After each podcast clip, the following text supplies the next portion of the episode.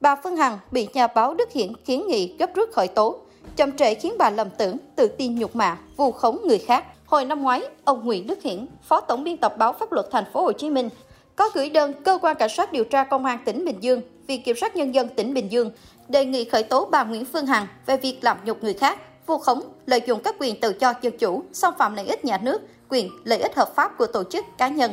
Trong đơn, ông Hiển cũng đề nghị cơ quan tố tụng có biện pháp buộc bà Hằng chấm dứt hành vi phát tán các nội dung xúc phạm cá nhân ông và các cơ quan tổ chức cá nhân khác. Cũng theo ông Hiển, bà Hằng cho rằng phát ngôn của ông Hiển trên báo điện tử VOV là sự công kích, gán ghép, quy buộc cho bà phải đi tù.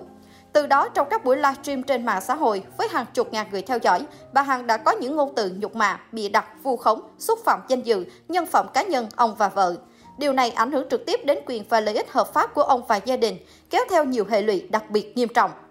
Ngày 8 tháng 3 năm 2022, luật sư bảo vệ quyền và lợi ích hợp pháp của ông Nguyễn Đức Hiển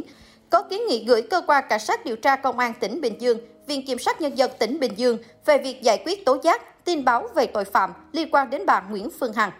Theo đơn vào ngày 26 tháng 10 năm 2021, ông Hiển đã gửi đơn tố giác và ngày 17 tháng 11 năm 2021, ông tiếp tục làm đơn yêu cầu khởi tố bà Nguyễn Phương Hằng. Sau khoảng thời gian nộp đơn, ông Hiển được cơ quan cảnh sát điều tra công an tỉnh Bình Dương mời làm việc hai lần để giải quyết đơn tố giác nêu trên.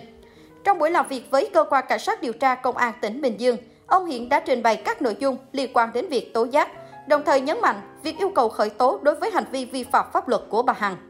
Tuy nhiên đến nay đã hơn 4 tháng kể từ ngày cơ quan này tiếp nhận đơn tố giác, tin báo về tội phạm, kiến nghị khởi tố, nhưng cá nhân ông Hiển vẫn chưa nhận được bất kỳ văn bản tố tụng nào về kết quả giải quyết. Mặc dù thời hạn giải quyết đơn tố giác, tin báo về tội phạm, kiến nghị khởi tố đã hết theo quy định tài khoản 1, 2, điều 147 Bộ luật tố tụng hình sự năm 2015.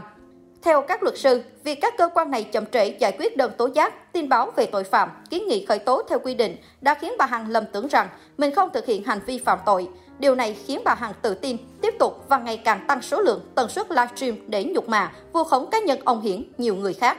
Bà Hằng công khai đe dọa và thách thức sẽ đến nhà ông Hiển để xử. Trước đó, bà Hằng đã công khai và trực tiếp đến tư gia nhà báo Hạc Ni, kéo theo hàng ngàn người tự xưng là fan chính nghĩa của bà Hằng, tụ tập và gây mất trật tự công cộng trên địa bàn quận 7 và đã xảy ra ẩu đả, xô xát, gây thương tích cho một số người có mặt. Theo đơn, hành vi của bà Hằng là sự vi phạm pháp luật thể hiện qua lời lẽ, ngôn từ tục tiểu, phản cảm, đi ngược với các quy phạm, chuẩn mực của pháp luật, đạo đức, thuần phong mỹ tục Việt Nam. Từ đó, các luật sư kiến nghị các cơ quan nêu trên nhanh chóng giải quyết tin tố giác, tin báo về tội phạm. Ông Hiển cho rằng bà Hằng bị đặt loan truyền những điều biết rõ không phải là sự thật, không có chứng cứ chứng minh, như ông có mối quan hệ câu kết là đồng bọn với ông Võ Hoàng Yên, nghệ sĩ Hoài Linh, Thái Văn Đường và các tổ chức phản động nhằm mục đích vu khống, bà Hằng đánh sập trang báo điện tử VOV.